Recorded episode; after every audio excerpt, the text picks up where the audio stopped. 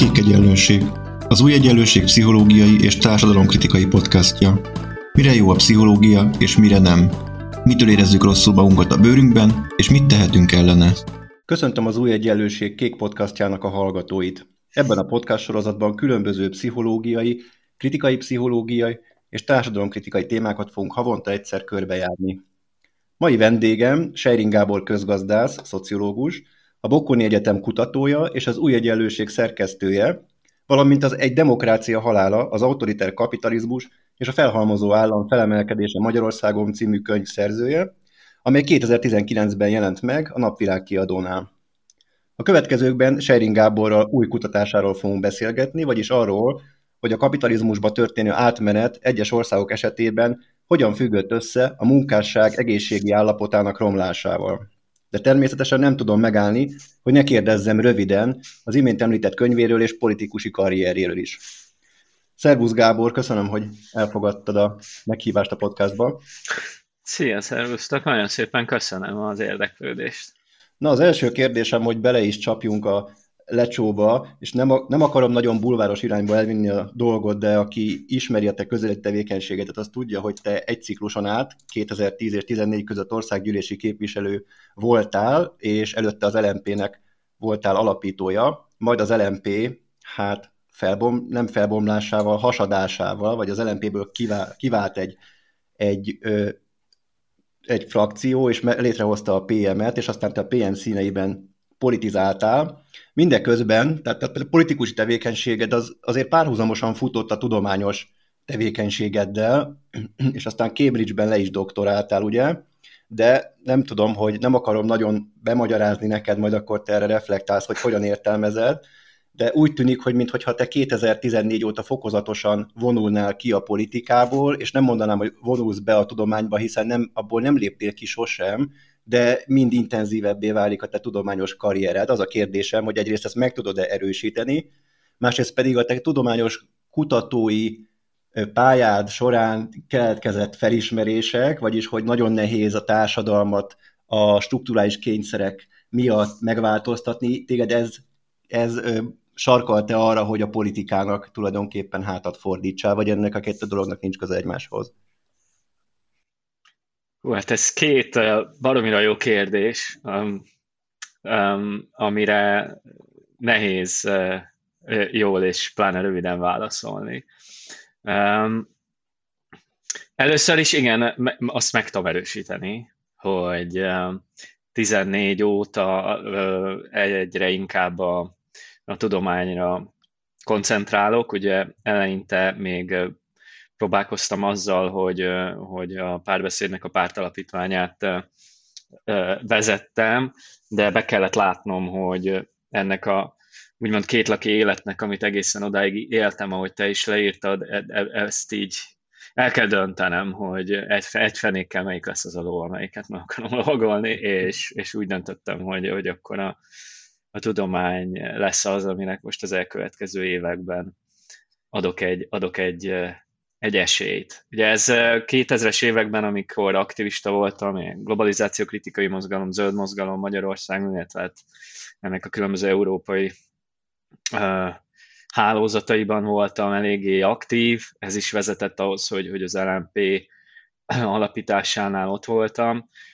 Ugye ebből a 2000-es években is végig ez jellemző volt, hogy hát csináltam a tanulmányaimat, volt, hogy dolgoztam, és akkor a Politikatudományi Intézetben volt egy kezdő állásom, aztán elkezdtem a doktorimat először a CEU-n, és közben végig toltam az aktivizmust, mikor mennyire intenzíven, de azért egészen a 2000-es évekig alapvetően inkább az aktivizmusé volt a főszerep, és aztán amikor képviselő lettem, akkor pedig teljes egészében azért lett a főszerep, és akkor egy időben meg is ijedtem ott ugye a ciklus közepén, hogy én végre kiesek a Cambridge-i, mert egy évvel a képviselőségem előtt vettek fel Cambridge-be, és akkor megijedtem, hogy hát mi lesz ebből, de aztán úgy alakult, hogy 14 után még ott volt Cambridge-ben a témavezetőm, a Larry King, akivel azóta is jó viszonyban vagyok, és dolgozunk együtt, ő gyakorlatilag visszahívott,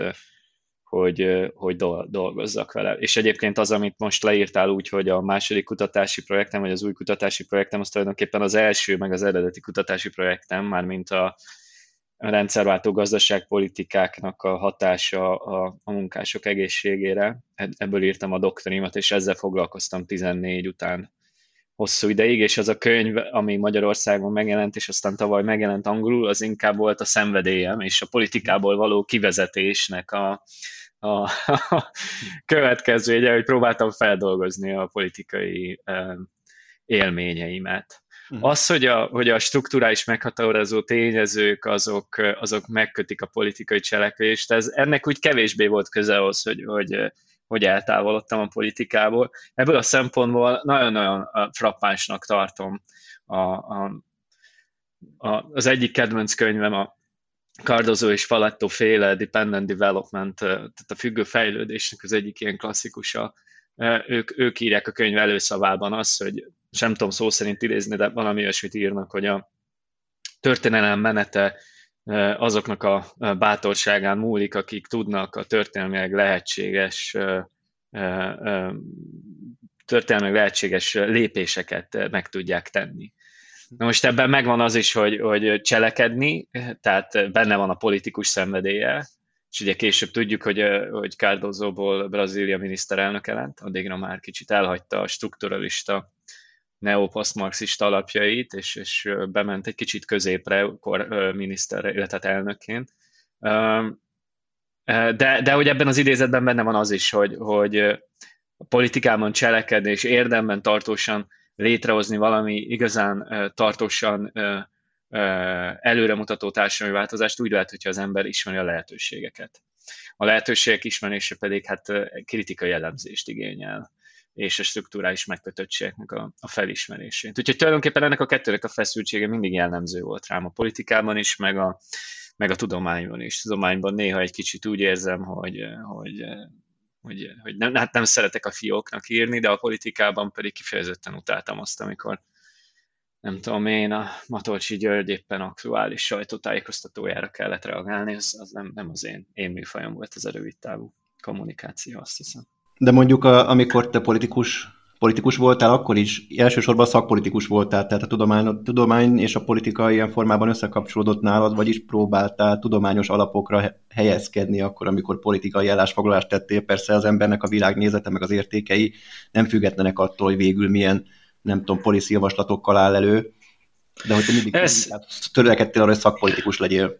Ez így van, hogy alapvetően a nyilvánosságban szakpolitikusként látszottam, és az is igaz, hogy végül is nem léptem be úgy abba a nagy politikai küzdőtérbe, ahol már igazából a szakpolitikának kevesebb a szerepe. A háttérben, tehát a pártszervezésben, ami kevésbé látszódott kívül, ott így a szakpolitikai munkán kívül igazából nem ott volt a tevékenységemnek a súlya, ez ami a nyilvánosságban látszott, de ez jól van, ez így, ez nincsen ezzel baj, és valahogy tulajdonképpen ez is volt a szenvedélye, meg az LMP elején a közpolitikai rendszer felállításában meghatározó szerepet vállaltam, de aztán utána inkább ilyen stratégiai, nagy politikai pozicionálási kérdések voltak, az volt az igazi szenvedélyem a háttérben. Na akkor evezzünk át a te maibb, tudományosabb tevékenységedre, azzal a témával, hogy ugye említettem, van neked ez a könyved, ez Egy Demokrácia Halála címmel, az Autoriter Kapitalizmus és a Felhalmozó Állam Felemelkedése Magyarországon alcímmel, és ez angolul is megjelent. És nekem úgy tűnik, azok az információk, amelyek visszajutnak hozzám, hogy meglehetősen egyöntetű, pozitív fogadtatásban van része a könyvednek, mind a magyar kiadásnak, mind az angol kiadásnak.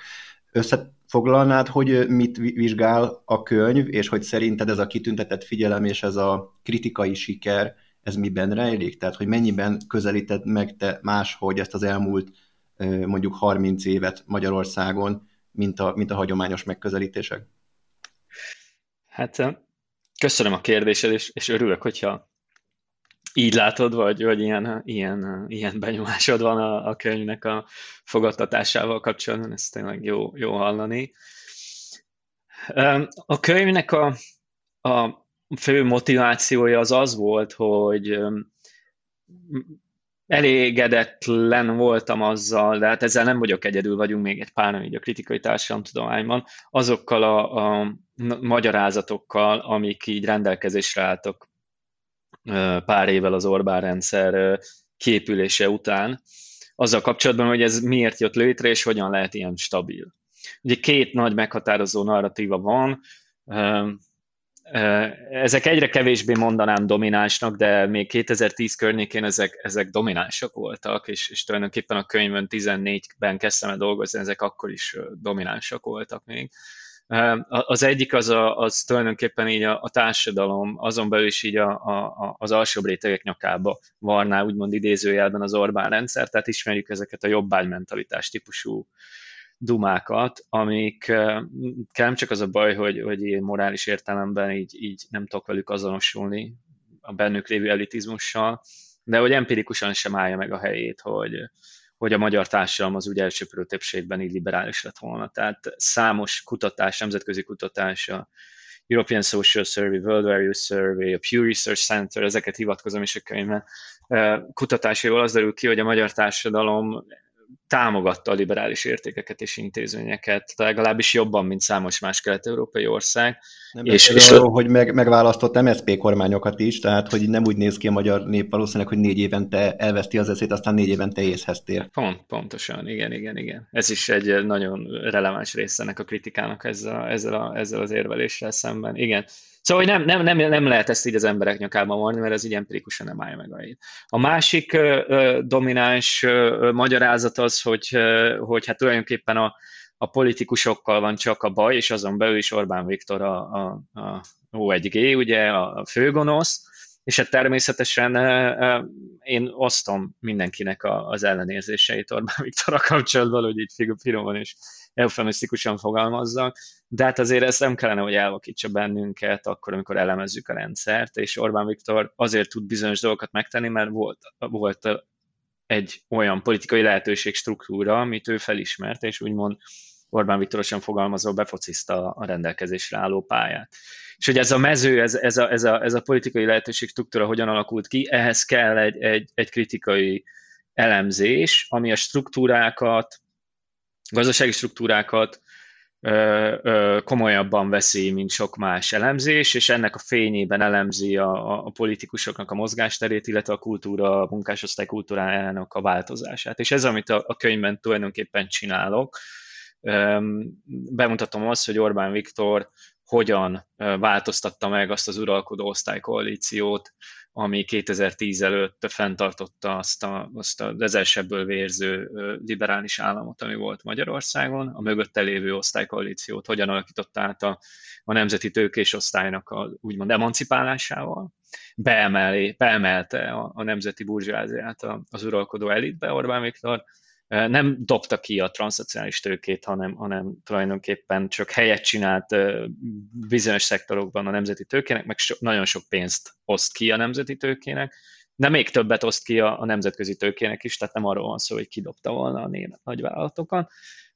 és ezt mutattam be a könyvben, hogy ez a folyamat, ez hogyan zajlott le, és hogy ezt eleinte miért támogatta a szintén a 2010 előtti liberális rendből kiábrándult munkásosztály, és egy baloldali kínálat és baloldali politikai kultúra hiányában hogyan tudott a neonacionalizmus egy olyan identitásként megjelenni a munkásosztály körében, ami tulajdonképpen a gazdasági frusztrációknak egy ilyen kulturális kifejeződését jelenti.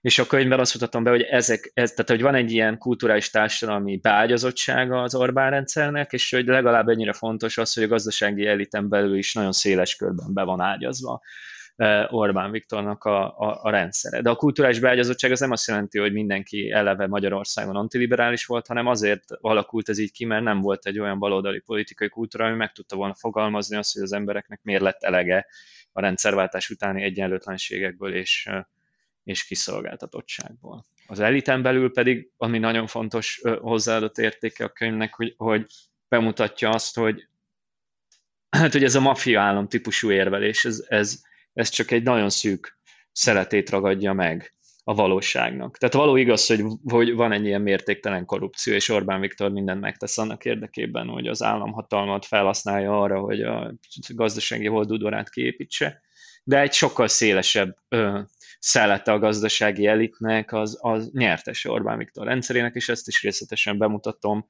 a német nagytőkétől kezdve a nemzeti tőkés osztálynak a nem politikailag korrupt és nem Mészáros Lőrinc típusú részéig bezárólag hogyan fonódik össze Orbán Viktor rendszerével. Uh-huh. Itt egy új fogalmat használsz, már rögtön a címbe is, hogy felhalmozó állam. Mit és hogyan halmoz fel ez a rezsim? Ugye ez szembe megy azokkal az értelmezésekkel, amit te most mondtál, hogy mafia állam, meg hibrid rezsim, meg szóval mindenféle jelzővel szokás leírni ezt a rendszert. Miért a felhalmozó állam terminus az, ami szerinted a legjobban? Igen.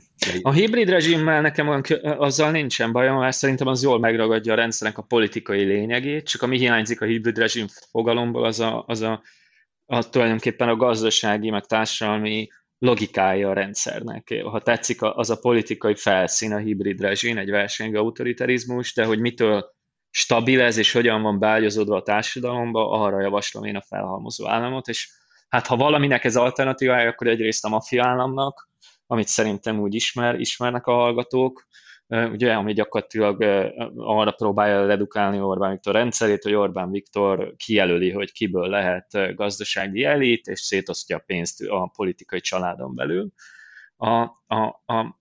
A másik, aminek alternatívája az pedig az, hogy ez egy fejlesztő állam lenne, amit ugye elsősorban jobb oldalon lehet hallani, de néha vannak ilyen kormánykritikus hangok is, akik azt mondják, hogy hát ez egy fejlesztő állam, és a nemzetközi társadalomtudományban is vannak, akik azt mondják, hogy ez egy ilyen nacionalista fejlesztő állam lenne, és hát én a könyvben bemutatom, hogy nem fejlesztő állam. Tehát a fejlesztő államnak lenne egy bürokratikus kapacitása. Ilyen szociológusként, politikai gazdászként, közgazdászként számomra a bürokrácia ez egy pozitív fogalom, az azt jelenti, hogy az államnak van egy olyan racionális hivatali rendje, amely képes projekteket jó minőségben megvalósítani, és ehhez megfelelő független, csak ezt a bürokratikus racionalitást figyelembe vevő személyzeti állománya van. Na most ez egyáltalán nem jellemző Orbán Viktornak a rendszerére, itt az állam az alá van rendelve a gazdasági és politikai elit rövidtávú érdekeinek, ezért hosszú távú fejlesztést, amit a fejlesztő állam végrehajt, ez az állam ez nem tud csinálni. Tehát ez feléli a jövőt, és amit csinál a felhalmozó állam, az annyi, hogy mindenféle autoriter fixekkel, autoriter megoldásokkal, amit a könyvben bemutatok, intézményi autoritarizmussal és autoriter populizmussal stabilizál egy olyan gazdasági felhalmozó modellt, tőkefelhalmozási modellt, aminek a lényege, hogy az itt és most rendelkezésre álló termelési módban, tehát a multinacionális vállalatok összeszerelő üzemeinek a termelési módjában, illetve a alapvetően kiszolgáltatott és könnyen kizsákmányolható, olcsó munkaerőre építő magyar tőkésosztály termelési módjában. Most nyilván nem minden magyar nagyvállalkozó ilyen, de hogy döntő részben a magyar gazdasági elit ezt a típusú tevékenységet végzi, ilyen típusú munkaerőre van szüksége, szóval hogy ebben a modellben minél több felhalmozást generáljon, és minél több pénzt szor rá erre az elitre, és generáljon vagyont a gazdasági eliten belül, és generáljon vagyont a politikai eliten belül is, tehát az uralkodó osztálykoalíciónak része természetesen ez a Fidesz körüli politikai osztály is, tehát ezeknek a felhalmozását a nemzetközi tőkének, a nemzeti tőkének és a politikai osztály tőkéjének a felhalmozását szolgálja ez a felhalmozó állam, és az ebből keletkező feszültségeket pedig intézményi autoritarizmussal és mindenféle autoriter populista megoldásokkal próbálja kezelni. Na, mielőtt ráfordulnánk, mert tényleg viszonylag szűkre szabott az időkeretünk, ugye azt beszéltük, hogy nagyjából egy órát tudunk beszélgetni. Még egy rövid kérdésem lenne, és ezzel kapcsolatban, és igazából tényleg nem fair, mert lehet, hogy egy olyan kérdést szegezek most neked, ami 3-4 órás kifejtést igényel, nem tudok mellette elmenni, anélkül rá ne kérdeznék. Tehát azt mondod, hogy az, hogy a baloldali, magukat baloldalinak nevező pártok nem igazán műveltek baloldali politikát, az nagy szerepet játszott abban, hogy igazából azok, akik hogy mondjam, társadalmi beágyazottságúból adódóan az alsóbb rétegek tradicionálisabban a baloldal felé fordulnak, inkább a jobb oldal a Fidesz felé fordultak. A kérdésem az, hogy miért nem próbálkozott senki baloldali politikával vajon az elmúlt 30 évben igazán? Igazságtalan vagy? Én egy kicsit igazságtalan vagy, és ehhez képest egy kicsit jobban megvédeném azért a 2010 előtti elitet, és még én csak azt sem szoktam mondani, hogy teljes egészében álbaloldal lett volna. Voltak bizonyos elsősorban közpolitikai szinten kezdeményezések, amelyek valóban baloldaliak voltak. A probléma az igazából az volt, hogy egyrészt ideológiai értelemben ezek az elenyésző, valóban baloldali kezdeményezések, ezek nem álltak össze egy domináns, koherens baloldali világmagyarázattá, és ebből kifolyólag pedig nem alakult ki Magyarországon egy baloldali politikai kultúra az ehhez kapcsolódó társadalmi szövetekkel, társadalmi szövettel, egyesületekkel, mozgalmakkal, saját kultúrával, nyelvvel, ami nélkül nem lehet fenntartani egy politikai kultúrát. És ez a fő baj. Tehát ennek van egyrészt egy ideológiai narratív oldala, gyakorlatilag a modernizációs konszenzus leuralta a magyarországi baloldalt, ezen belül a gazdaság és társadalompolitikán belül nagyon nagy befolyásra tettek szert sok esetben. Azért fogalmazok így, mert nem mindig, de sok esetben piaci fundamentalista vagy neoliberális közgazdászok uralták tulajdonképpen a gazdaság és társadalompolitika csinálást döntő részben, néhány baloldali szociálpolitikai kompenzációs eszközzel kiegészítve, és közben pedig teljesen elhanyagolták a társadalmi világnak a kiépítését. Teljesen elidegenedett a baloldaltól. A szakszervezeti világ többszöri ilyen közeledés volt, de tulajdonképpen ezeknek a vége már a bokros csomagtól kezdve mindig az volt, hogy a szervezet szakszervezeti mozgalom az kénytelen volt belátni, hogy ha éppen olyan helyzet van, akkor nem a munkásosztálynak az érdekei fognak érvényesülni, nem a szakszervezeti érdekek nem fognak érvényesülni, hanem rendbecsárban vannak hagyva. Ez az egyik része. A másik része, hogy a társadalmi szervezeti mikroszöveteknek a kiépítését is elhanyagolták. Ugye gyakorlatilag megörökölt egy ilyen nagyon hatalmas networköt a kádári rendszerből a szocialista párt, ami sokáig így kifogyhatatlannak, kiapadhatatlannak tűnt, és nem fektetett semmi munkát ennek a beágyazottságnak a fenntartásában. Hát azért ez kopik idővel, meg előregedik, és ahogy az embereket a neoliberális gazdaságpolitikák kiábrándítják, úgymond fent a közpolitikák szintjén, nincsen alul hozzá egy társadalmi szervezet, ami esetleg ezt valamennyire ellentételezni. Tehát, hogy sem fent az ideológiai szintjén, sem a bázis szintjén nem volt elégséges a baloldali kultúra, politikai kultúra kiépítése. És amikor csináltam ugye 82 interjút, talán ez is az egyik erősség a könyvnek, hogy empirikusan nagyon-nagyon sziszifuszi munkát raktam bele, tehát rengeteg energia van magának az empiriának az összetételében, és amikor így szokták dicsérni a könyvet, ez szokott az egyik dolog lenni, hogy ez így látszódik. Szóval, hogy amikor a 82, de nem akarom, mert azért szokták kritizálni is, szóval nem akarom így a saját könyvemet dicsérni, csak ez most így eszembe jutott.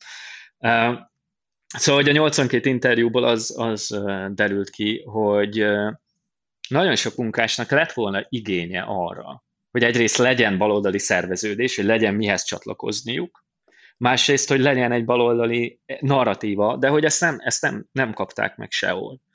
És gyakorlatilag egy sor olyan emberben, mert lett volna nyitottság valamilyen baloldali politikai identitásra, nem voltak meg azok a fogalmak egyszerűen, amivel ezt el tudták volna beszélni, vagy el tudták volna gondolni, és vagy az van, hogy úgy élik meg, hogy ők egyénként vesztesei ennek a rendszerváltásnak, vagy ha kellene megmondani, hogy kik vagyunk mi, akik vesztesei, akkor azt mondják nagyon sokan, hogy mi magyarok. Mi a magyar nemzet vesztesei vagyunk ennek.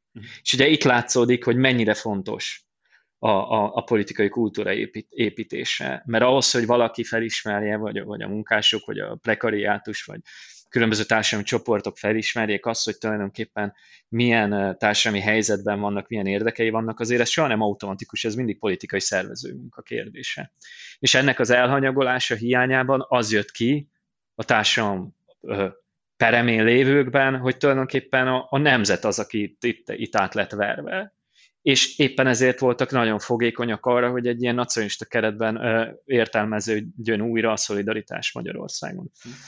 Tehát amikor azt mondja a Fidesz, hogy előbb mi Magyarországon legyünk rendbe, és tegyük rendbe a dolgainkat, és aztán majd utána foglalkozzunk a külvilág dolgaival, ez valami olyasmi lesz, amivel amúgy egy abszolút baloldali ember várpolotán teljes mértékben egyet fog érteni, és részben azért fog vele egyet érteni, mert hogy nem fogja tudni pontosan nincsen sok emberben meg azok a különbségek, ami így a nemzet, az osztály, illetve a különböző társadalmi csoportok közötti különbséget így megerősítenék. Úgyhogy így fordult jobb irányba, jobb oldalra az a vidéki munkás réteg, amelyik amúgy még a 2000-es évek elejéig meghatározó vidéki bázisa volt a szocialista pártnak úgy jobb híján. Tehát itt szerintem a főszerep, hogy az egyik ilyen legnagyobb baj, hogy az olyan vidéki iparvárosok, mint Dunaújváros, hogy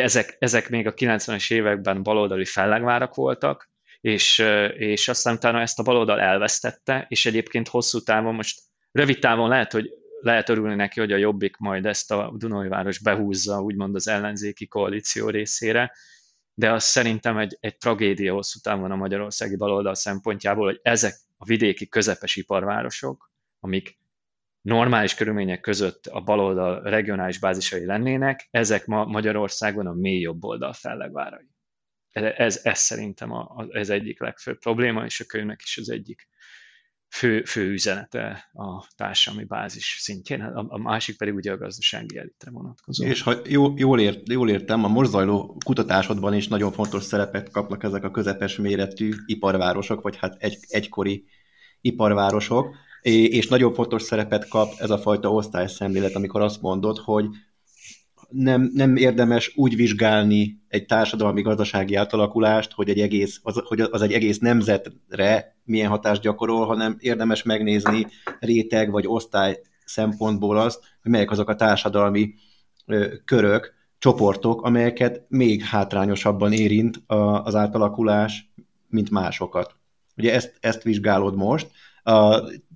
A Kelet-Európában az egyik legnagyobb krízist vizsgálod a második világháború óta, a legnagyobb mortalitási válságot. Én találtam egy ilyen számot az egyik cikketben, hogy 1990 és 99 között, tehát nagyjából a rendszerváltást követő 9 évben, mint egy 3,2 millió plusz halálozás van ahhoz, a korábbi időszakhoz képest, amit valahogyan meg kell magyarázni. Hogyan esett a választásod erre a témára, és tulajdonképpen ha röviden össze kéne foglalni, akkor mit vizsgálsz, vagy kollégáiddal vizsgáltok ezekben a kutatásokban? Igen, ez a 3,2 millió korai, vagy extra halálozás, ez egy konzervatív becslés. A nem konzervatív becslések szerint csak Oroszországban 6 millió ember halt meg feleslegesen a 90-es években. Tehát a feleslegesen azt jelenti, hogy a korábbi évtized halálozási trendjét meghosszabbítva, ahhoz képest mennyivel több ember halt meg a 90-es években. Tehát vannak, akik azt mondják, hogy Oroszországban csak 6 millió. Van olyan, aki szerint 3 millió egész Kelet-Európában, ami egy konzervatív becslés, de van egy olyan becslés is, ami szerint nagyjából Kelet-Európában, de beleértve Oroszországot is, szintén a 80-as évek trendjeihez mérve, a 90-es években nagyjából olyan 7 millió körüli ember feleslegesen idő előtt halt meg. Ami egy olyan katasztrófa, egy olyan demográfiai és halálozási katasztrófa, ami szerintem mindennél jobban mutatja meg azt, hogy a rendszerváltásnak a megélt élménye, és főleg azon belül a gazdaságpolitikának a megélt élménye, az mennyire mélyen fájdalmas volt nagyon sok ember számára. És valóban úgy van, ahogy mondod, hogy hát ez nem mindenkit érintett egyformán. Gyakorlatilag a diplomával rendelkező körében nem nagyon volt ilyen többletmortalitás, viszont a diplomával nem rendelkező munkások, szakmunkások körében nagyon-nagyon megnőtt a halálozás, és azon belül is, ami ezt a halálozási válságot kiemelten sajátossá teszi, az az, hogy a középkorú és középkorú munkások, tehát középkorú diplomával nem rendelkezők körében nőtt meg nagyon a munkaképes körül, igen, tehát Magyarországon például 80-hoz képest a 30 és 40 év közöttiek halálozása 1995-ben 150% volt. Tehát nagyon-nagyon jelentősen megnőtt, és a növekedésnek a többsége, a nagyon nagy elsőbb része az 88 után következett be. Tehát 88 és 94-5 között van egy nagyon-nagyon erős megugrás, és kifejezetten 30-40 évesek voltak azok, akiket a legjobban sújtott. Tehát tipikusan ezek olyan emberek, akikre egyébként azt gondoljuk, hogy ők a legerősebbek. Ez azért fontos, mármint, hogy így fizikai értelemben, egészségügyi értelemben ők a legrobosztusabbak. Ami azért jelentős részlet, mert hogy már ez önmagában egy árulkodó jel arra nézés, hogy mi lehetett ennek a halálozási válságnak a hátterében. És ugye a epidemiológusok, illetve egészségszociológusok, egészségközgazdászok, akik ezt vizsgálják, arra jutottak, hogy tulajdonképpen a gazdasági átalakulásból következő stressz az, ami a legjobb magyarázat arra, hogy miért pont a 30-40 éves diplomával nem rendelkező munkások voltak tulajdonképpen azok, akik tömegesen haltak meg a rendszerváltás során, és nem is akármiben haltak meg. Azok a halálesetek, azok szintén rímelnek a stressz magyarázatra, ugyanis ami halálesetek megnövekedtek Kelet-Európában, azok vagy az alkoholfogyasztással kapcsolatosak, vagy érrendszeri betegséggel kapcsolatosak, illetve hát mentális zavarokkal kapcsolatos halálesetek voltak. Ezek olyan halálesetek egyébként, amiket van egy nagyon jó könyv, amiről írtam az Új Egyenlőségre egy recenzió, az a neve, hogy That's a Despair, amit egy Nobel-díjas közgazdász írt a feleségével, az Ann Case-zel közösen, ami az amerikai munkásosztály körében egy nagyon hasonló halálozási hullám alakult ki, amit ők reménytelenség okozta halálozásnak neveznek. Ugye Amerika annyiban más, hogy Amerikában nagyon könnyű hozzáférni a drogokhoz, és ott a stressz és reménytelenség által sújtott emberek nem csak, hogy nem elsősorban alkoholba és menekülnek, hanem nagyon sokan elkezdenek drogot fogyasztani. Ez Kelet-Európában kevésbé volt jellemző, bár nagyon megnőtt a drogfogyasztás is, de összességében az alkohol, illetve az alkohol nélküli egyszerűen stressz, infarktus, agyvérzés, ilyen típusú halálesetek voltak azok, amik nagyon-nagyon megugrottak. És igen, órákat fogok tudni erről, vagy tudnék erről beszélni. Nem tudom, hogy akarsz-e kérdezni, vagy közbeszúrni, hogy ez azért érdekes, amit vizsgálsz, mert hogy én nem tudok róla, hogy ez a kérdés ebben a formában benne lenne mondjuk a közbeszédben, vagy a köztudatban.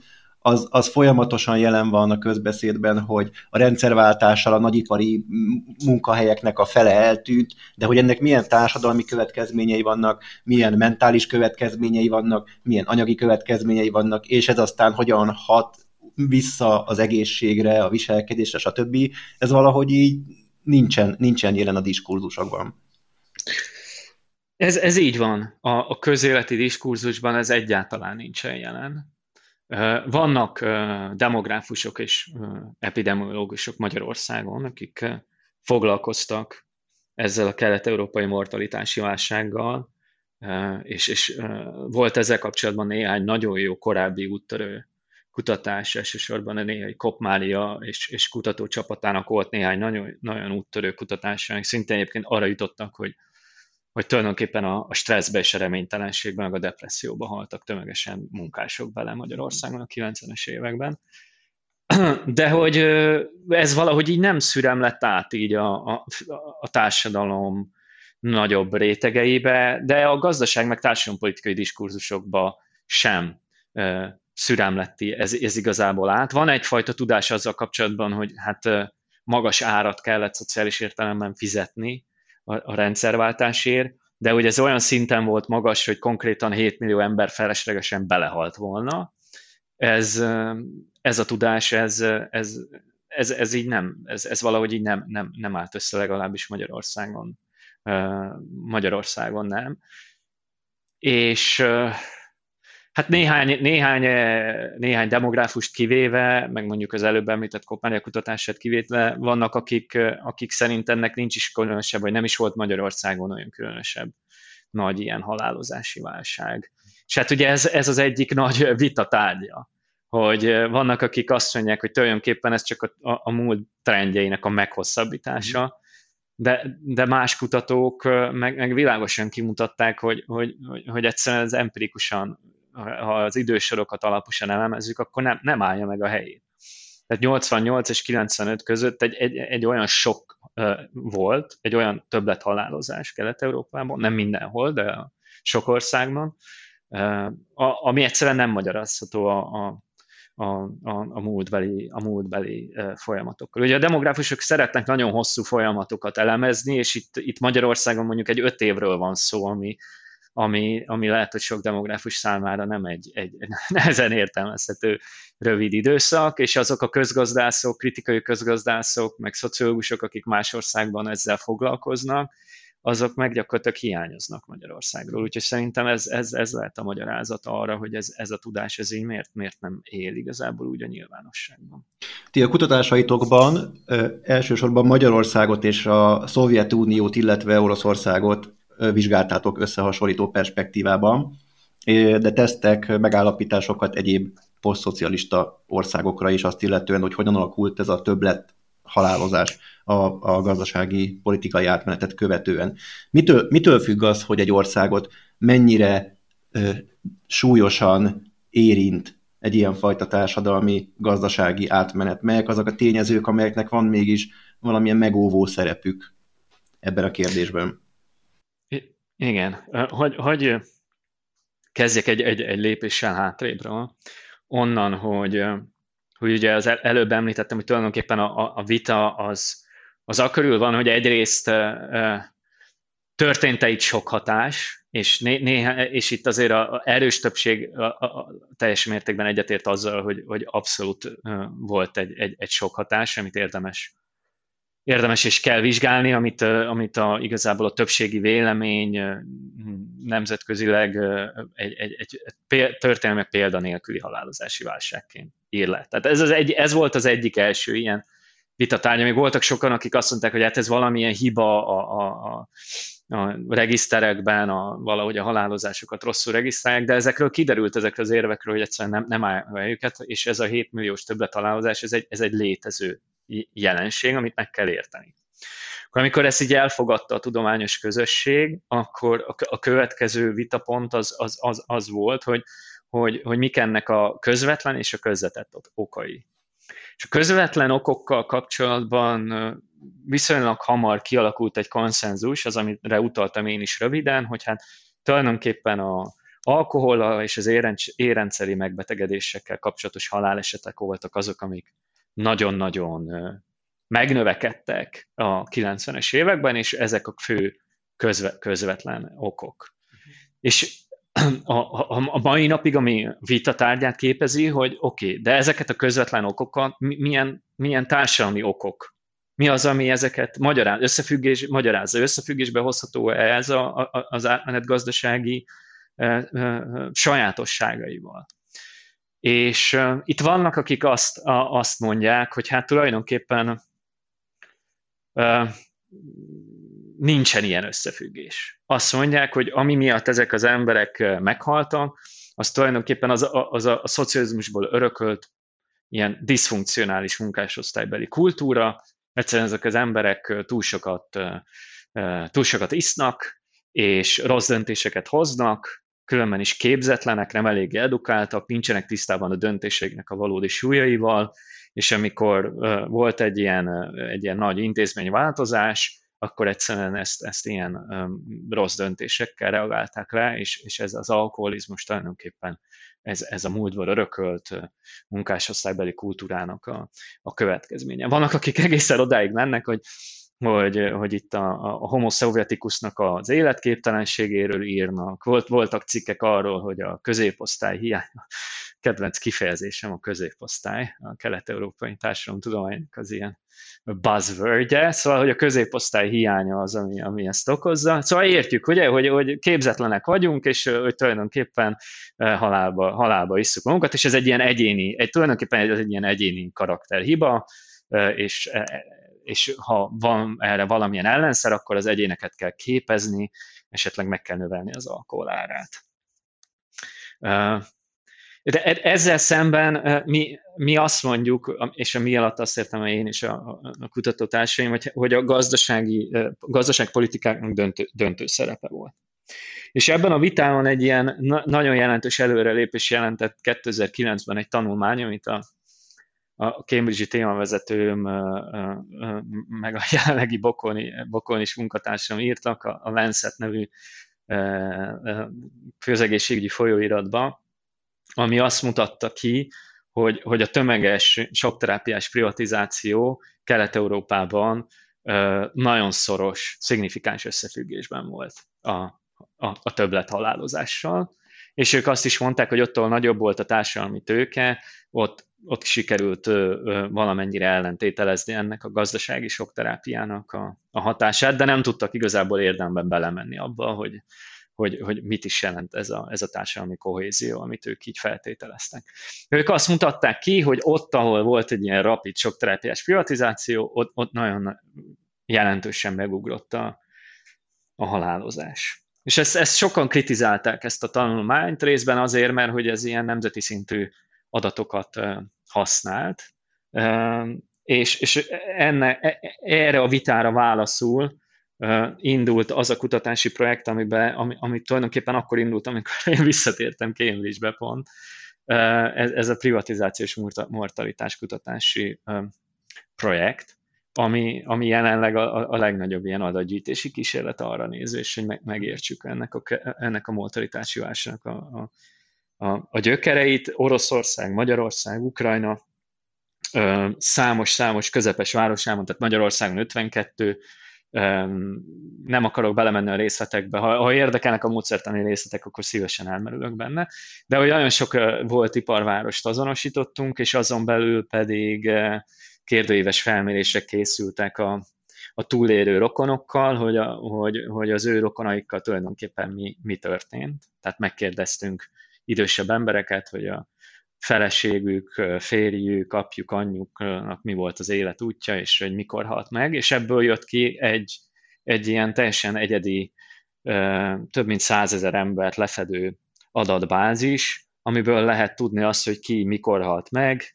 ivott-e vagy nem ivott, dohányzott vagy nem ivott, és a többi számos fontos ilyen demográfiai, szocioekonomiai tulajdonságát ezeknek az egyéneknek még így sikerült felmérni, ami amúgy nem rendelkezésre álló. Nincsen ilyen adatbázis, vagy nincsen ilyen információ. Uh-huh.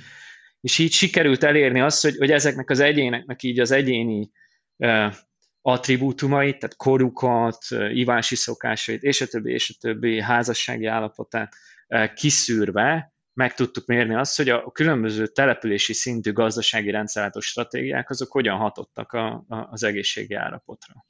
És hát az jött ki, hogy egyrészt a privatizáció tényleg robosztusan befolyásolta a túlélési esélyeket, ahol lassabb volt, ott nagyobb volt a túlélési esély, ahol gyorsabb, ott kisebb volt a túlélési esély. A másik ilyen központi tényező, amit azonosítottunk, az pedig a dezindustrializáció, ami szintén nagyon jelentős összefüggésben áll a halálozással.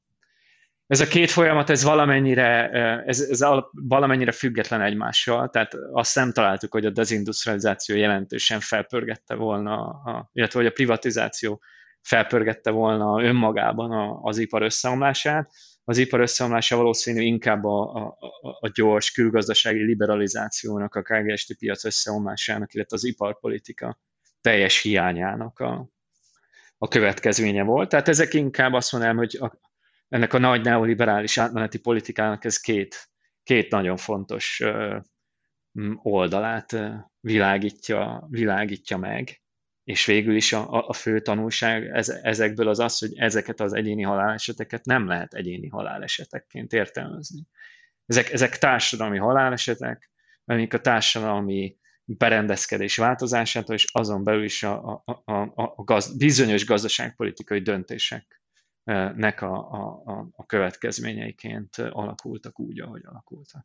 Na akkor még két kérdéscsoportot szeretnék itt megnyitni, és akkor majd erre még rákérdezek, ez lesz majd a második kérdéscsoport, hogy milyen fajta kritikákat lehet kiolvasni a ti kutatásaitokból. De ami nekem külön érdekes volt, az a tanulmányotok, amelyben ugye az Oroszországot és Magyarországot vetettétek össze, illetve Oroszországgal kapcsolatban vizsgáltátok ezeket a hipotéziseket, hogy ezek mennyire igazak, tehát hogy a munkásosztályban van egy ilyen alkoholista kultúra, ami tönkreteszi a munkások egészségét. Itt a Gorbacsovnak az alkohol ellenes kampányával kapcsolatban tettél megállapításokat, és aztán elemezted azt is, hogy vannak ilyen hipotézisek, miszerint a Gorbacsov kampány után, a rendszerváltás elején az a nagyon alacsony vodka tarifa, vodka ár az, ami az embereket ivásba taszítja. Tehát, hogy nagyon élénken él ez az elképzelés, hogy mondjuk a 80-as évek második felében az alkoholtilalom után megemelkedik az alkoholizmus, és tulajdonképpen ez okozhatja ezt a többlethalálozást, és ti meg kimutatjátok, hogy nem erről van szó. Igen, ez az egyik lába ennek a kutatásnak, és módszertanilag valóban ez egy nagyon érdekes, ökonometriai értelemben egy nagyon érdekes lába ez is ennek az egész kutatási projektnek. Ugye valóban úgy van, hogy ugye felvázoltam az előbb a nagy ilyen vitázó narratívákat, és ezen belül igazából ami mára érvényesen fennmaradt ellenérve a gazdaságpolitikai érvel szemben, ez az alkoholkultúra és alkoholpolitikával kapcsolatos ellenérv. Ma már a társadalomtudományban kevesen mondják azt, hogy valójában ez nem volt egy jelentős mortalitási sok, vagy hogy ezt az egészségügyi rendszer okozta volna, vagy a környezetszennyezés, vagy ilyenek, ezeket ma már ezeket így nem gondolja komolyan senki. Viszont azt még gondolják, főleg néhány közgazdász gondolja ezt, hogy hát Oroszországban volt egy ilyen alkoholenes kampány Gorbacsov idején, 87 környékén, ami elég sok életet mentett meg azon keresztül, hogy egyszerűen visszaszorította az alkoholfogyasztást.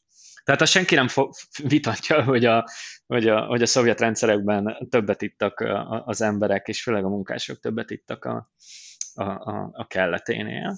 És ez a Gorbacsov-féle alkoholenes kampány, ez tényleg valamennyire leszorította a halálozást, és amikor ez így 88 után kivezették ezt az alkoholellenes kampányt, akkor meg elkezdett megnőni a halálozás, és ezek a közgazdászok azt mondják, hogy hát valójában ez a 7 millió többlet haláleset, ez annak köszönhető, hogy hát tulajdonképpen a populista politikusok azok nem voltak hajlandók fenntartani a szigorú alkoholszabályozást, és annak érdekében, hogy úgy eltereljék a figyelmet a rendszerváltás fájdalmairól, így hagyták az embereket, hogy vodkába meneküljenek, és ez okozta. Ez a populista alkoholpolitika, a Gorbacsov kampánynak, alkoholellenes kampánynak a vége az, ami egy ilyen fő alternatív magyarázó paradigma, vagy hát nem paradigma, hanem elmélet a gazdaságpolitika szerepével szemben.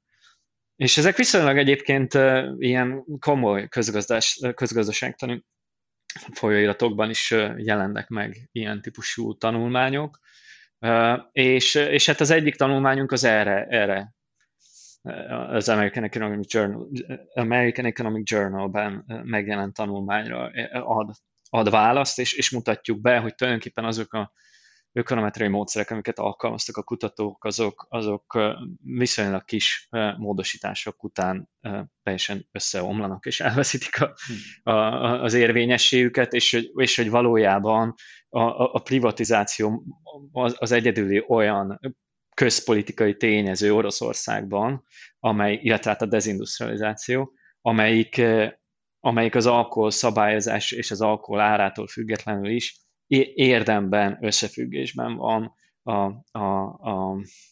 a várható halálozásra. Ugye konkrétan, amit kimutatunk, az az, hogyha kivesszük abból a mintából, amit ezek a közgazdászok használtak, kivesszük Oroszországnak a távol-keleti részét, ami egyébként úgy kulturálisan, meg sok szempontból nagyon más Oroszország többi részéhez, tehát egy csomó ilyen olyan iparváros van, ami teljesen függ, gyakorlatilag nagyon-nagyon államfüggő. Szóval, hogyha kivesszük ezeket a távol-keleti részeket, akkor, és az orosz lakosság fennmaradó több mint 80%-át lefedő európai Oroszországot nézzük, akkor a Gorbacsov antialkohol kampány végének semmiféle szignifikáns összefüggése, statisztikai értelemben szignifikáns összefüggése nincsen a többlet halálozással, viszont a privatizációnak és a dezindustrializációnak viszont van. Mert hogy többek között azt is kimutattátok, hogy egyrészt, amikor nehezebben elérhető a vodka, tehát a legális alkohol, akkor az emberek nagyon gyakran pótlólagos, sokkal kevésbé minőségibb, házilagosan előállított alkoholforrások felé fordulnak. Másrészt pedig, hogy arra is találtatok adatokat, hogy a gorbacsovi alkoholellenes politika az sokkal-sokkal kevesebb életet mentett meg, mint amekkora a többlet halálozás lett a 90-es évek első felében. Tehát, hogy nehéz ezt ezzel magyarázni, így nem függenek össze a dolgok, nem jönnek ki a számok. Pontosan, nagyon jól összefoglalod így a részleteket. Igen, ügyesen összefoglaltad a részleteket. Tehát ezek a kritika lényegei. Tehát egyrészt, hogyha európai Oroszországot nézzük, akkor nincsen statisztikailag szignifikáns összefüggés, és miért lehet? Hát egyrészt azért, mert valószínű, hogy az oroszok akkor, amikor ha vodka nem volt, kevésbé volt elérhető, egyszerűen átálltak kevésbé egészséges alkoholpótló szereknek a fogyasztására. Tehát itt nem csak házilag főzött szeszekre kell gondolni, de hogy még az ilyen arcszeszek meg hasonlóknak a fogyasztása bevett dolog volt akkoriban. Tehát ez önmagában kikezdi az alkoholpolitikának az érvényességét. És egyszerűen, ha összeszámoljuk azt, hogy mennyi halálesetet, tehát ugye már ez a rebound hypothesis, tehát ez, hogy volt ugye lecsökkent a halálozás az alkoholkampány alatt, és utána ugyanannyival megnőtt a 90-es évek elején, amikor véget ért a kampány, tehát csak tulajdonképpen visszatértünk a történelmi trendekhez. Tehát ha megnézzük, hogy mennyi életet mentett meg a kampány, akkor az töredéke annak, mint amennyivel utána megnőtt a halálozás. Tehát nem egy ilyen visszaállás volt a történelmi trendhez, hanem egy ilyen hold körüli pályára való kilövése történt meg, hogy ilyen képzavarral fogalmazzak. Tehát egy nagyon jelentősen megnőtt ahhoz képest a halálozás, amennyivel előtte lecsökkent. Tehát ezek azok a részletek, amiken keresztül kimutatjuk, hogy ezek a korábbi tanulmányok, amelyek megpróbálták megtámadni a gazdaságpolitika szerepével kapcsolatos érvelést, ezek ezért nem egyszerűen nem állják ki így az empirikus próbát. A utolsó kérdéskört nyitnám meg félve, mert hogy ez is egy olyan kérdéskör, amiről akár órákat lehet beszélgetni, de azt kérdezném itt meg tőled, hogy mi az, amit a kutatásaidból, vagy a kutatásaitokból ki lehet olvasni, milyen fajta kritikákat, milyen fajta kritikai pontokat. Például, hogyha valaki végigolvassa a te kutatásaidat, akkor ebből következik-e az, hogy a privatizáció rossz dolog? Vagy következik-e az, hogy a társadalmi egyenlőtlenségek rossz dolgok? Vagy következik-e az, hogy a versenyalapú társadalom az nem jó dolog? Vagy következik-e az, hogy mondjuk a magyar és a posztszocialista elit valamit elrontott, az átmenet éveiben is lehetett volna máshogyan csinálni. Nem tudom, vegyük egy kicsit, szállazzuk egy kicsit szét ezeket a dolgokat, vagy egybe szeretné reagálni, hogy mi ez a világszemlélet, és mi ez a kritikai, tudományos pozíció, ami kiolvasható a te írásaidból. Hát ez a legutóbbi állításod, hogy valamit el lett rontva, ez biztos, hogy ki lehet olvasni belőle. Volt már néhány beszélgetésem magyar társadalomtudósokkal és közgazdászokkal. Van, akinek nagyon tetszik ez a kutatási projekt, de vannak néhányan, akik azonnal ilyen zsigeri ellenreakciókat vált ki, mondván, hogy miért akkor nem kellett volna átállni a kapitalizmusra? Hát azért mégiscsak itt azért jobb lett az élet, és a többi, és a többi. Hát ez a kutatás nem ezen a metaszinten mozog, hogy most kapitalizmus, vagy nem kapitalizmus, vagy versengő társadalom, vagy nem, hanem azon a szinten, hogy bizony azok a politikák, amilyen kombinációban alkalmazva lettek, azon nagyon úgy tűnik, hogy egyszerűen nem tudjuk elkerülni azt a következtetést, hogy ezek az egyik fő oka volt annak, hogy 7 millió ember meghalt idő előtt Kelet-Európában. És akkor a kérdés az, hogy milyen közpolitikákat lehet csinálni, vagy hogyan lehet olyan közpolitikákat csinálni, hogy az ilyen típusú egészségkatasztrófákat elkerüljük. Na most ezeket itt most nem fogjuk tudni egy 5 perc alatt átbeszélni, és a kutatásunk sem tud ezekre válaszolni, de már önmagában az a felismerés, hogy ezeket a kérdéseket kell vizsgálni. És ezeknek a kérdéseknek a vizsgálatát ki kellene vonni abból az ideológiai háborúból, hogy most akkor az államszocializmus vagy nem államszocializmus, ugye, amiben nagyon sok elemző él, főleg a korábbi idősebb generációk körében él ez az ilyen, hogyha kritizálod a kapitalizmusra való átmenetet, akkor biztosan úgy a Kádár rendszert akarod visszasírni. És tehát szerintem ebből ki kell jönni, és egyszerűen azonosítani kell azokat a politikákat, amik egyszerűen teljesen kudarcot vallottak. És ez nem azt jelenti, hogy minden kudarcot vallott feltétlenül, de az, hogy volt számos politika, ami kudarcot vallott. Egyrészt az iparpolitika teljes feladása, az szerintem része ennek a kudarchalmaznak. Az, hogy Magyarországon majdnem minden második ipari munkás elvesztette a munkahelyét 88 és 95 között, ilyen nincsen a világon, ilyen típusú rapid dezindustrializáció. Tehát Amerikában 30 év alatt veszíti el, vagy 30 év alatt csökken 30%-kal az ipari foglalkoztatottság, nem pedig 43%-kal 7 év alatt. És Magyarországon ez nem egyszerűen nem esett le még így valahogy a tantusz, hogy ez micsoda katasztrófa és fekete lyuk, és tényleg sebb nem az, amit ez... Sorszerű, tehát, hogy vannak olyan politikai, gazdasági intézkedések, amelyeket fel lehet vetni, ha az ember felismeri ezeket az összefüggéseket. Igen. A másik a privatizáció sebessége, szintén egy nagyon fontos kérdés.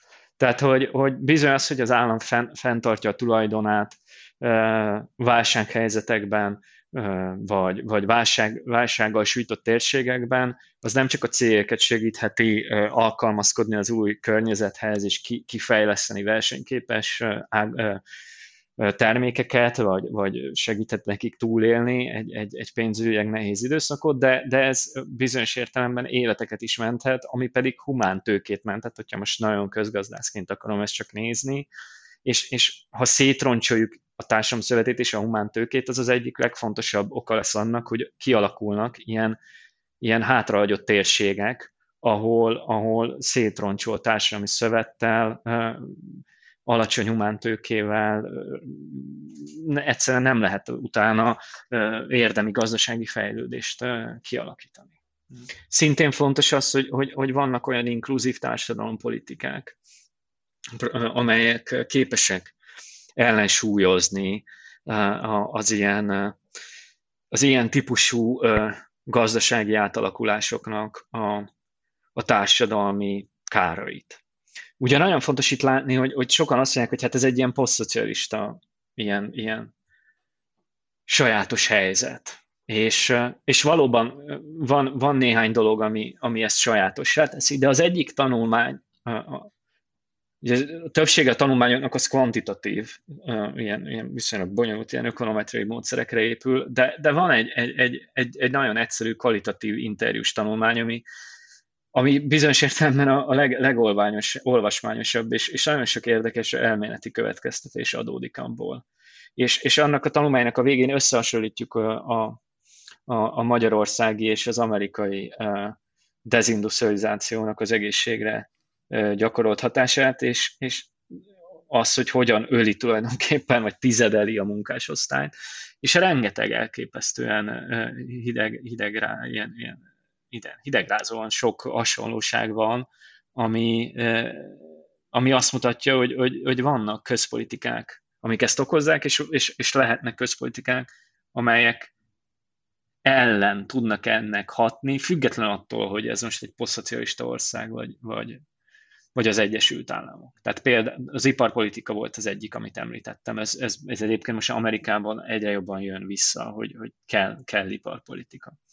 De a társadalompolitika is egyébként, ha most Amerikát nézzük, sokkal jobban észhez kezd térni, és a humántőkébe való befektetés az abszolút prioritás nyer. Hát Magyarország nagyon-nagyon-nagyon máshol van. Itt a humántőke leértékelése az így mindent megelőző politikai prioritássá vált az elmúlt évtizedben Orbán Viktor alatt.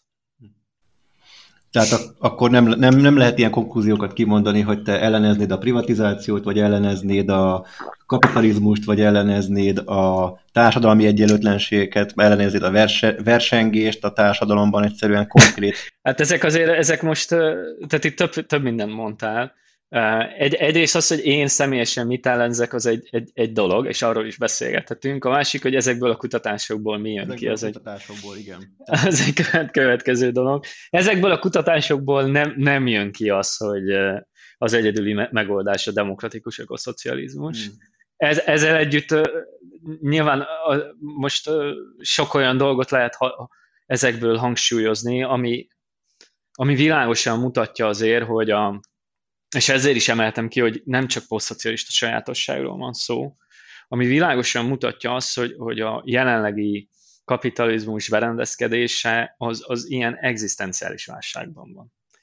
És hogy ehhez nagyon mély szerkezeti változások kellenek, hogy az ilyen típusú egészségi egyenlőtlenségeket megállítsuk, visszafordítsuk ezeknek az egyenlőtlenségeknek a növekedésén, illetve hogy a várható élettartam növekedését elérjük a társadalom minden csoportjában. Tehát például Amerikában 20 éve csökken a munkások várható élettartama, ami abszurd. Tehát ez mutatja igenis, hogy az a fajta gazdasági berendezkedés, amiben élünk, az ilyen humán szempontból is egy fenntarthatatlan pályán van. És ezen belül van egy csomó dolog, ami teljesen káros. Tehát az, hogy de ez már nem kevésbé kapcsolódik a kutatásainkhoz, de van egy része, amiről nem beszéltünk még. Azt is kimutattuk, hogy a privatizáció összefüggésben áll a termékenység csökkenésével. Ami pedig szerintem ott a magyarázó mechanizmus az az, hogy egyszerűen megnövelte a bizonytalanságot, és a társadalmi reprodukció költségeit áthárította a családokra, magyarán a nőkre, és így egyszerűen hozzájárult ahhoz, hogy a termékenység az nagyon lecsökkent Kelet-Európában és Magyarországon is. Tehát ez mutatja például azt, hogy a kiszolgáltatottság, hogy a kiszámíthatatlanság az az túlzásban van véve ebben a mai gazdasági rendszerben. És minden olyan intézmény, minden olyan közpolitika, ami szembe megy ezekkel a kiszolgáltatottságokkal, az képes pozitív egészségi változásokat elérni, és képes az életminőséget javítani. És hát persze beszélhetnénk az egyenlőtlenségekről is, ami ugye itt így keringünk itt körül a téma körül, mert az egyik fő összetevője annak, hogy ezek a gazdaságpolitikák hogyan okoznak többlethalálozást. Nem az egyedüli, tehát a dezindustrializáció az növeli az egyenlőtlenséget, de szétveri például a helyi közszolgáltatásokat, a helyi közösségeket, munkanélküliséget okoz, reáljövedelem csökkenést okoz, ezek mind részei a magyarázó folyamatnak. Az egyik tanulmányban van is erről egy ilyen konceptuális áttekintő ábrám.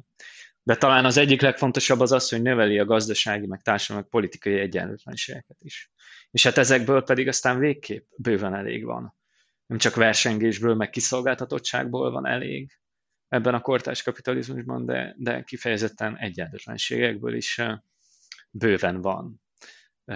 Bőven van elég, és ezek az egyenlőtlenségek, ezek még akkor is egészségi problémákat okoznak egyébként, ha növekedési pályán van a gazdaság, és képesek mindenféle káros pszichológiai hatásokat kiváltani. Tehát erre is van kutatás, ez most már kicsit áttér más ilyen egészségszociológiai témákhoz, de hogy arra is világos kutatások vannak, hogy azokban a társadalmakban, azokban az országokban, ahol magasabb az egyenlőtlenség, ott egyszerűen nagyobb a státuszszorongás. És ez a státuszszorongás, ezt kutatók ezt úgy is mondják, hogy ilyen social pollutant, tehát hogy ez egy ilyen társadalmi szennyező tényező, ami azt jelenti, hogy mindenkire hat. A legjobban a legkiszolgáltatottabbakra hat, de nem pusztán csak arról van szó, hogy ezt nem lehet egy ilyen szegénység problémára redukálni. Tehát, hogy egyenlőtlenebb társadalmakban még viszonylag a magasabb státuszú egyéneknek is alacsonyabb az életminősége, alacsonyabb a várható élettartama, és nagyon úgy tűnik, hogy ez a státuszszorongással van összefüggésben. A státuszszorongással, ami stresszt okoz, a stresszről pedig tudjuk, hogy egy csomó káros ilyen biológiai mellékhatása van, lecsökkenti az immunrendszernek a működését, egy csomó hormonális változást okoz, és hogyha ez így tartossá válik, ez a stressz, akkor ez gyakorlatilag egy ilyen, olyan, mintha a szervezet biológiai értelemben ilyen turbófokozatra kapcsolná a saját öregedését. Úgyhogy ezért okoz a stressz tartósan mindenféle betegséget és egészségproblémát. És még azt is hozzátenném, hogy egyébként a stressz, a stresszel való megküzdés képességének a hiánya. Tehát vegyünk például egy munkást, aki elveszítette a munkáját, és megszűntek a gyárak azon a környéken, ahol élt, és felbomlottak a közösségek, az a munkás kultúra, amiben élt, eltűntek a szolgáltatások, megszűnt a sportélet a városában. Ez azt jelenti, hogy azok az eszközök, intézmények, amiknek a segítségével ő adott esetben úgymond normális körülmények között képes lenne megküzdeni azzal a stresszel, amit a munkai elvesztése jelent. Ezek a folyamatok azt jelentik, hogy nagyon lecsökken, nem csak megnő a stressz, de a stresszel való megküzdés képessége is lecsökken. És a stresszel való megküzdés élménye hosszú távon az egyik a legkárosabb folyamat, mert ez az, ami reménytelenséghez és kilátástalansághoz vezet. És elmentünk itt ilyen kritikai pszichológiai irányba, de tulajdonképpen ezek a szociálpszichológiai vagy egészségszociológiai értelemben ezek a magjai annak a folyamatnak, amik összekötik ezeket a gazdasági tényezőket az egyéni várható élettartammal és egészségi állapottal. Ez az, ahogy az egyenlőtlenség és a neoliberális politika bekerül a bőröd alá. Biztos lesz még lehetőség ezekről a kérdésekről beszélni, akár itt ebben a podcastban, akár az Új Egyenlőség többi podcastjában, akár pedig az Új Egyenlőség írásos, internetes felületén. Én köszönöm szépen Scheiring Gábornak, hogy közösen visszadobhattunk egy hiányzó témát a magyar közbeszédbe, és egy kicsit körüljárhattuk ezt. Nagyon köszönöm én is a lehetőséget, meg a beszélgetést. Köszönöm, szia! Szia! Ez volt a Kék Egyenlőség podcast e-havi adása. Hallgassátok a piros és a zöld podcastot is. Olvassátok a www.ujegyenloseg.hu-t, vagy keressetek minket a Facebookon.